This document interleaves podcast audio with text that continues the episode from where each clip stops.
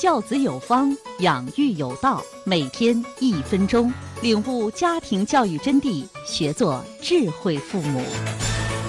本栏目由“妈咪宝贝”节目与天津市家庭教育研究会、天津市家庭教育指导中心联合播出。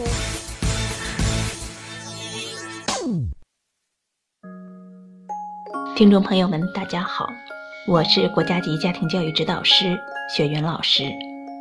儿童的心理和行为发展还不完善，所以我们不能用成人的标准去要求孩子。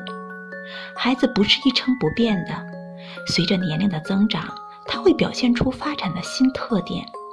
这其中有进步的，也依然有缺陷的。了解孩子的特点和生长需要是教育孩子的基本前提。每一个孩子在特定阶段的心理和行为的特点，是与他们的成长需要相对应而存在的。